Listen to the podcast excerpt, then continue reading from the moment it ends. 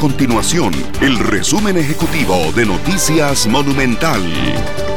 Hola, mi nombre es Fernando Muñoz y estas son las informaciones más importantes del día en Noticias Monumental. El Ministerio de Salud confirmó 2.836 casos de COVID-19 en el país.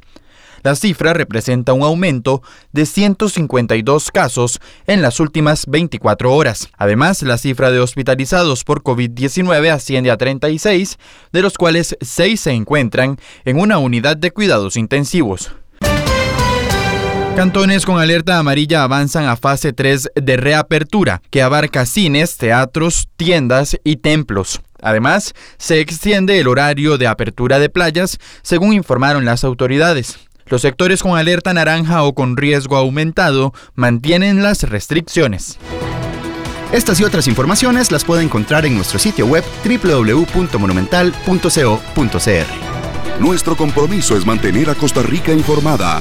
Esto fue el resumen ejecutivo de Noticias Monumental.